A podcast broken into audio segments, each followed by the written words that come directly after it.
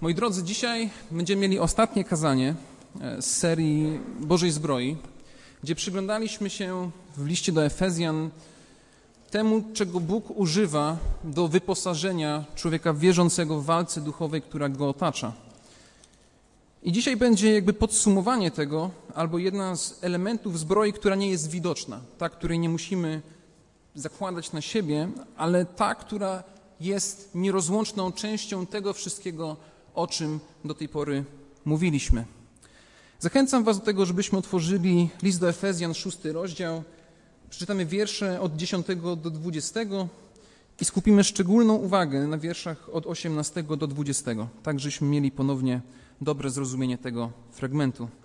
List do Efezjan, szósty rozdział, wiersze od 10 do 20. W końcu, bracia moi, Umacniajcie się w Panu i w potężnej mocy Jego. Przywdziejcie całą zbroję Bożą, abyście mogli ostać się przed zasadzkami diabelskimi. Gdyż bój toczymy nie z krwią i z ciałem, lecz z nadziemskimi władzami, ze zwierzchnościami, z władcami tego świata ciemności, ze złymi duchami w okręgach niebieskich. Dlatego weźcie całą zbroję Bożą abyście mogli stawić opór dniu złym i dokonawszy wszystkiego, ostać się. Stójcie tedy, opasawszy biodra swoje prawdą, przywdziawszy pancerz sprawiedliwości i obuwszy nogi, by być gotowymi do zwiastowania Ewangelii pokoju. A przede wszystkim weźcie tarczę wiary, którą będziecie mogli zgasić wszystkie ogniste pociski złego. Weźcie też przyłbicę zbawienia i miecz ducha, którym jest Słowo Boże w każdej modlitwie i prośbie zanoście o każdym czasie modły w duchu. I tak czuwajcie z całą wytrwałością i błaganiem za wszystkich świętych. I za mnie, aby mi, kiedy otworzę usta moje, dana była mowa do śmiałego zwiastowania Ewangelii, dla której poselstwo sprawuję w więzach, aby mógł ją z odwagą zwiastować, jak to czynić winienem. Wszystko, o czym do tej pory mówiliśmy, jest zwieńczone modlitwą. Kiedy mówimy o pancerzu sprawiedliwości, kiedy mówimy o tym, żeby mówić, głosić Ewangelię, kiedy mówimy o tym, że chcemy być wzmocnieni w Bogu, to nasza moc nie wynika z nas. Moja siła jako Jana Osieckiego nie wynika z tego, że jestem pastorem, nie wynika z tego, że tutaj służę w zborze. Ja mam zerową moc. Jeżeli byśmy sobie zadali pytanie, jak silny jest najsilniejszy chrześcijanin, to poprawną odpowiedzią na to pytanie jest, jest beznadziejnie silny, jest beznadziejnie słaby. Ale całą swoją siłę, całą swoją moc znajduje w Bogu, tak jak czytamy w wierszu dziesiątym. Umacniajcie się, bracia moi, w, potężny, w Panu i w potężnej mocy Jego. To jest sedno tego fragmentu. Bóg nam daje pewne narzędzia, ale ostatecznie musimy te narzędzia owiać w modlitwę. Musimy powierzać to Bogu. Ponieważ modlitwa jest ostatecznie tym, czego Bóg chce używać w naszym życiu, żeby Jego wola się realizowała. Modlitwa nie jest rozkazywaniem Bogu. Modlitwa nie jest nakazywaniem Bogu, że Bóg coś czynił, ale jest to Boża łaska, jest to Boża, Boży środek, jakiego Bóg chce używać do tego, żeby Jego wola się realizowała, żeby Jego wola się działa. Bóg chce używać naszych modlitw. Bóg, chce tego, żeby Jego dzieci zwracały się do Niego i prosiły o konkretne rzeczy. Prosiły o Jego moc, o Jego siłę, o Jego potęgę. Dlaczego? Bo to, z czym my się zmagamy, to, z czym nam przychodzi walczyć, to nie są rzeczy cielesne. Tutaj nie trzeba mieć dużych bicepsów, tutaj nie trzeba być dobrze wysportowanym, żeby walczyć z mocami duchowymi. Ta moc jest nam potrzebna, dlatego że moce, z którymi my się mierzymy, są mocami duchowymi, więc potrzebujemy ducha, który będzie nas w tym prowadził. W liście Jakuba w czwartym rozdziale, wierszach od 17 do 19, mamy przykład takiego wyjątkowego, wyjątkowej modlitwy, której Bóg używa. List Jakuba, czwarty rozdział, wiersze od 17 do 19. Wyznawajcie tedy grzechy jedni drugim i módlcie się jedni za drugich, abyście byli uzdrowieni. Wiele może usilna modlitwa sprawiedliwego. Eliasz był człowiekiem podobnym do nas i modlił się usilnie, żeby nie było deszczu. i nie było deszczu na ziemi przez trzy lata i sześć miesięcy. Potem znowu modlił się i niebo spuściło deszcz i ziemia wydała swój plon. Eliasz się modlił i modlił się o to, żeby była susza. Była taka konkretna sytuacja, kiedy chciał ukazać Bożą moc, żeby Boża moc była zauważona przez ludzi. Więc modlił się o to, żeby była susza i była susza. Potem modlił się o to, żeby był deszcz i był deszcz. Modlitwa jest naszym wyrażem, wyrażeniem Bożej woli. Zresztą, kiedy czytamy modlitwie Ojczy Nasz, to jedną z rzeczy, która pojawia się w modlitwie Ojcze Nasz jest niech będzie Twoja wola jako w niebie, tak i na ziemi. Modlitwa jest wyrazem Bożej woli i jeżeli modlimy się zgodnie z Bożą wolą, Bóg będzie chciał to realizować. I pytanie, dlaczego tutaj w tym konkretnym przypadku apostoł Paweł przywołuje, że to muszą być modlitwy w duchu. Czy to znaczy, że są jakieś modlitwy, które nie są w duchu? Czy to znaczy, że są jakieś modlitwy, które są może pośrednio, że trochę tego ducha jest, a trochę tego ducha nie ma? Mamy tutaj pewien konkretny przykład. O każdym czasie zanoście prośby i modlitwy w duchu. Więc pytanie, co to znaczy modlić się w duchu? I myślę, że to bardzo ważne, żeby sobie na to pytanie odpowiedzieć. Ale troszkę na tą odpowiedź mieliśmy już w zeszłym tygodniu. W zeszłym tygodniu obchodziliśmy tutaj w zborze wyjątkowe wydarzenie, jakim jest wstąpienie Ducha Świętego na Kościół. Kiedy mówiliśmy o tym, że każdy człowiek wierzący, który zaufa Jezusowi Chrystusowi jako swojemu Panu, jako swojemu Zbawicielowi, posiada Ducha Świętego. List do Rzymian, ósmy rozdział, wiersz dziewiąty mówi, ale wy nie jesteście w ciele, lecz w duchu. Jeśli tylko Duch Boży mieszka w was. Jeśli kto nie ma Ducha Chrystusowego, ten nie jest Jego. Ale wy nie jesteście w ciele, lecz w duchu. Jeśli tylko Duch Boży mieszka w was. Jeśli zaś kto nie ma Ducha Chrystusowego, ten nie jest Jego. Każdy człowiek wierzący, który zaufał Chrystusowi, posiada Ducha Świętego. Jeżeli ktoś nie ma Ducha Świętego, nie jest człowiekiem wierzącym. Więc u swoich podstaw każdy człowiek, który się modli do Boga, który posiada Ducha Świętego, modli się w Duchu Świętym. Ponieważ Duch ten wspiera w modlitwie. Duch ten wspiera nas w modlitwie. Jezus w Ewangelii Jana mówił o tym, że przyjdzie czas, kiedy będą prawdziwi czciciele oddawali Bogu cześć w duchu i w prawdzie, bo Ojciec szuka takich, którzy by oddawali Mu cześć w duchu i w prawdzie, bo Bóg jest duchem, więc On szuka takich ludzi. Bóg chce, żeby ci, którzy do Niego się zwracali w wyjobieniu, w pieśniach, w modlitwach, byli tymi, którzy mają Ducha Bożego. I ten Duch Boży, tak jak wspomniałem, wspiera nas w modlitwie. Wspiera nas w tym, kiedy nie potrafimy się czasem modlić. W liście do Rzymian czytamy, podobnie i Duch wspiera nas w niemocy naszej. Nie wiemy bowiem, o co się modlić, jak należy, ale sam Duch wstawia się za nami w niewysłowionych westchnieniach.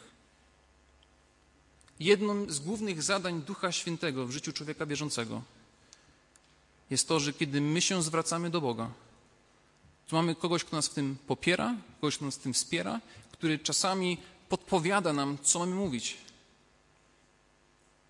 Nie wiem jak wy, ale czasami zdarzają się takie sytuacje, gdzie ja nie wiem, o co mam się modlić. Czasami gubię słowa, którymi chciałbym się do Boga zwrócić, ale ten fragment pokazuje, że w momencie, kiedy taka sytuacja w życiu nawet ma miejsce, jest ktoś, który nie musisz wysławiać swoich słów w modlitwie. Jest napisane w niewysłowionych westchnieniach. Westchnienia też mogą być modlitwą. Nasze pragnienia, kiedy nie potrafimy powiedzieć kilku słów, żeby zanieść je do Boga, to jest Duch Święty, który te nasze westchnienia, te nasze pragnienia zanosi przed Boży Tron i jest z nami w tej modlitwie. Sam Duch wstawia się za nami, nawet w niemocy naszej. Bóg bardzo pięknie to przemyślał. Mamy zbawienie w Chrystusie, mamy obecnie Ducha Świętego, który nas wspiera w tym, jak się do Boga zwracamy. Podobnie Duch wspiera nas w niemocy, nie wiemy bowiem, o co się modlić. Więc kiedy bywają sytuacje trudne, kiedy realnie modlitwa trudno nam przychodzi, Jeżeli komuś modlitwa trudno jeszcze nie przychodziła, to trudno, no jeszcze będą takie sytuacje. Ale szczególnie w tych momentach, kiedy mamy problemy z modlitwą, to my Ducha Świętego, który będzie nas w tych sytuacjach wspierał. Ale oczywiście drugie pytanie jest takie, dlaczego powinniśmy się modlić jako ludzie wierzący? Przecież Bóg potrafi uczynić wszystko. Bóg może zrobić wszystko, co mu się podoba. I z jednej strony już na to pytanie odpowiedzieliśmy, mówiąc, że Bóg chce używać naszych modlitw. Bóg chce tego, żebyśmy my jako dzieci do Niego się zwracali. Ale drugim aspektem tego jest to, że skoro Duch w nas mieszka, to my jesteśmy Bożą świątynią. My jesteśmy Bożą świątynią, co zresztą mówili z do Koryntian. Czy nie wiecie, że świątynią Bożą jesteście i że Duch Boży mieszka w was? Jeśli ktoś niszczy świątynię Bożą, tego zniszczy Bóg, albowiem świątynia Boża jest święta, a wy nią nie jesteście. Bożą świątynią jest zgromadzenie ludzi wierzących, nie konkretne miejsce, ale również każdy wierzący chrześcijanin indywidualny jest przybytkiem Ducha Świętego. A świątynia jest miejscem, w którym powinniśmy prawdziwie Boga uwielbiać. Miejscem, w którym nasze pragnienia powinny być do Boga zanoszone, żeby nasze uwielbienie było też do Niego kierowane. I to może być nasze osobiste, jako my, jako indywidualni ludzie wierzący, ale w szczególności, kiedy się zgromadzamy, tak jak tutaj w tym momencie. Nie wiem, czy ktoś z Was kiedyś takie słyszał hasło, że modlić się można tylko w kościele, że modlicy można nosić tylko w konkretnym miejscu. I tak też dzisiaj bywa. Są ludzie, którzy idą w konkretne miejsca, żeby modlić się o konkretne rzeczy, bo w tym przekonaniu Bóg się znajduje w szczególny sposób w jakimś konkretnym miejscu. W perspektywie Nowego Testamentu wyjątkowym miejscem jest serce każdego wierzącego. Jest serce każdego, kto zaufał Chrystusowi, bo jest to miejsce napełnione Duchem Świętym, jest to Boży przybytek. Duch tam Święty przebywa, stąd się nazywa to przybytek. Więc mamy prawo do tego, żeby modlić się w różnych miejscach, nie tylko w kościele. Bardzo zachęcam do modlitwy w kościele, jest to bardzo dobra praktyka. Zresztą po kazaniu też będę zachęcał do modlitwy, także zachęcam do głośnych modlitw. Ale Kościół nie jest jedynym miejscem, gdzie możemy się modlić. Możemy się modlić w swoim domu, może modlić się na ulicy, może modlić się, kiedy jesteśmy za, za kierownicą w samochodzie i może jest jakiś wypadek.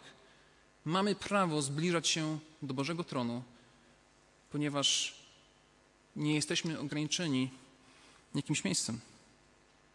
I pojawiały się takie różne zarzuty już w tamtych czasach gdzie na przykład w do Kolosan w trzecim rozdziale, w liście do Kolosan yy, w czwartym rozdziale yy, pojawiały się różne zarzuty kierowane wobec, wobec Boga. Liść do Filipian. My bowiem jesteśmy obrzezani, my, którzy czcimy Boga w duchu i chlubimy się w Chrystusie Jezusie, a w ciele ufności nie pokładamy. To jest list do Filipian, trzeci rozdział, wiersz trzeci. My bowiem jesteśmy obrzezani, którzy czcimy Boga w duchu i chlubimy się w Chrystusie Jezusie, a w ciele w ufności nie pokładamy. W tamtych czasach podobne zarzuty się już pojawiały. Ludzie mówią, musisz czcić Boga w tym konkretnym miejscu, ponieważ tak nakazuje nam prawo. A tutaj apostoł Paweł, kierując słowa do Filipian, mówi: My, którzy czcimy Boga w duchu, ich lubimy się w Chrystusie Jezusie, w ciele ufności nie pokładamy. I ta myśl jest skierowana na tym, że już nie musimy realnie mieć konkretnych miejsc, do których się zabieramy. Modlitwa nasza powinna być miejscem, albo miejsce, w którym my się przebywamy, powinno być miejscem przepełnionym modlitwą, ponieważ jesteśmy ludem Bożym, a Boży lud powinien być ludem modlitwy.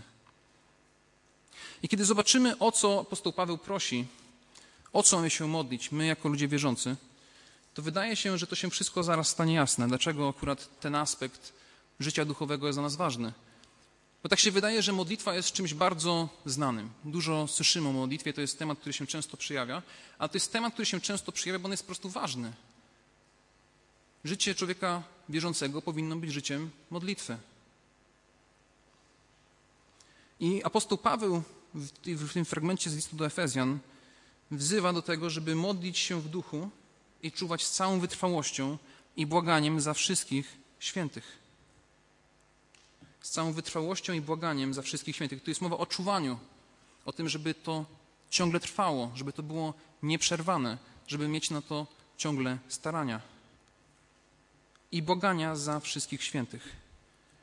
I czym albo kim są wszyscy święci? To jest dobre pytanie. Wszyscy święci to są wszyscy święci, czyli wszyscy wierzący. I w konkretnym przypadku możemy mówić o modlitwie o zbór. Na przykład, czy modlimy się o zbór na waliców tutaj? Bracie, siostro, czy ty w swoich modlitwach modlisz się o innych braci, o inne siostry w tym konkretnym zborze? Czy modlisz się o inny zbór? Może nie tylko o waliców, może są inne zbory, które są ci bliskie sercu, które powierzasz Bogu. Może są konkretni ludzie, których chcesz powierzać Bogu. Jeżeli tego nie ma w Twoim życiu, jeżeli się nie modlimy o zbór, jeżeli się nie modlimy o konkretny wzrost ludzi wierzących, to nie oczekujmy tego, żeby był taki wzrost w naszym życiu. Jeżeli się nie modlimy o to, żeby Bóg używał nas do tego, żeby Ewangelia była zanoszona, to nie oczekujmy tego, żeby potem Ewangelia była zanoszona. Bóg chce, żebyśmy się modlili, po pierwsze, w kontekście tego fragmentu o to, żeby ta walka duchowa nas wzmacniała, żebyśmy, byli, mogli, żebyśmy mogli się ostać wobec tych różnych mocy, które tu się pojawiają. A z drugiej strony zobaczycie, że apostoł Paweł, kiedy podaje konkretny przykład, podaje konkretny przykład o to, żeby się modlić o niego, żeby Ewangelia została zanoszona. Więc jest modlitwa o moc i siłę w kontekście ochrony ludzi wierzących, o ich troskę dobro duchowo, a potem jest wiersz 19, który mówi o tym ofensywnym wyjściu do ludzi, gdzie mówimy o śmiałym zwiastowaniu Ewangelii. O tym, żeby Ewangelia realnie była z odwagą zanoszona. I co więcej, tu apostoł Paweł mówi, żeby czynić to, żeby on mógł to czynić jak winien. Żeby we właściwy sposób mógł tę Ewangelię przedstawiać tym, którzy będą jej słuchali. Jeżeli realnie o to się nie modlimy, to albo polegamy na tym, że nasze argumenty przekonają kogoś, kto będzie nas słuchał i będziemy elokwentni w naszej wymowie, albo po prostu pokładamy ufność w tym, że człowiek sam w jakiś sposób do tego dojdzie i nie będzie tutaj żadnego Bożego działania.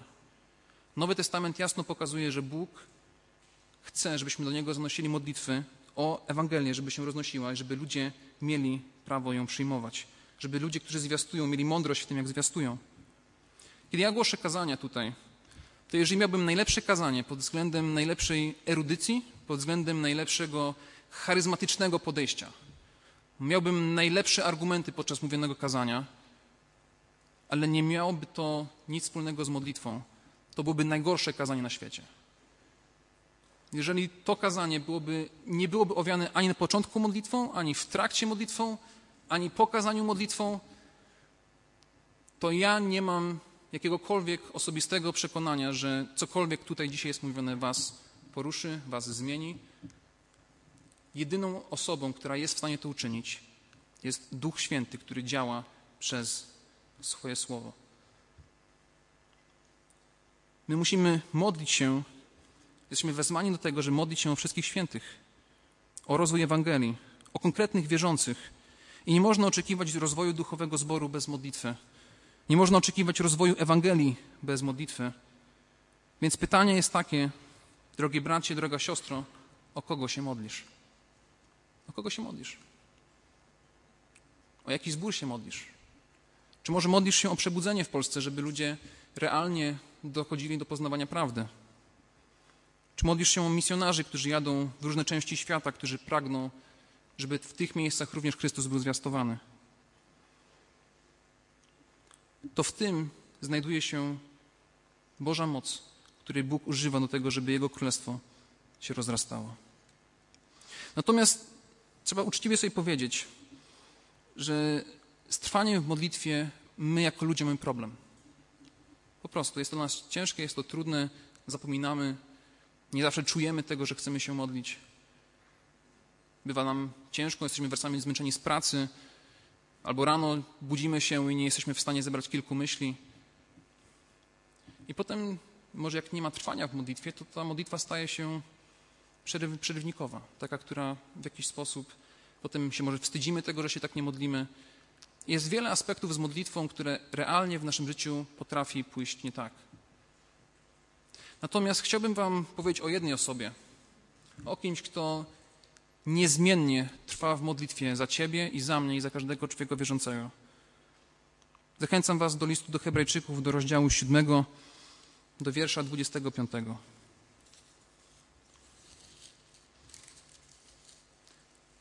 List do Hebrajczyków, siódmy rozdział, wiersz 25.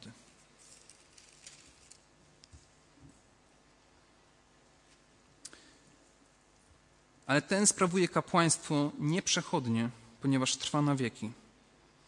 Dlatego też może zbawić na zawsze tych, którzy przez niego przystępują do Boga, bo żyje zawsze, aby się wstawiać za nimi.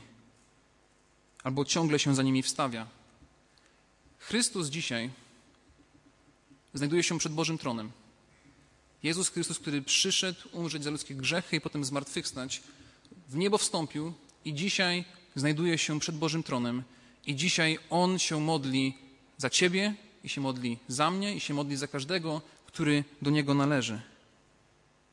Kiedy my kładziemy się spać, On się modli. Kiedy my się budzimy, On się modli. Kiedy jemy obiad i oglądamy sobie serial, On się modli. To jest to, co Chrystus w tym momencie czyni dla Ciebie i co czyni dla mnie. I kiedy my nie jesteśmy w stanie trwać w modlitwie, to jest ktoś, kto zawsze będzie za nami trwał. I moi drodzy, nie wiem jak wy, ale ja bardzo lubię, kiedy wiem, że ludzie się mnie modlą. Kiedy wiem, że są inni ludzie, którzy się troszczą o jakąś konkretną sprawę. Czuję się zachęcony.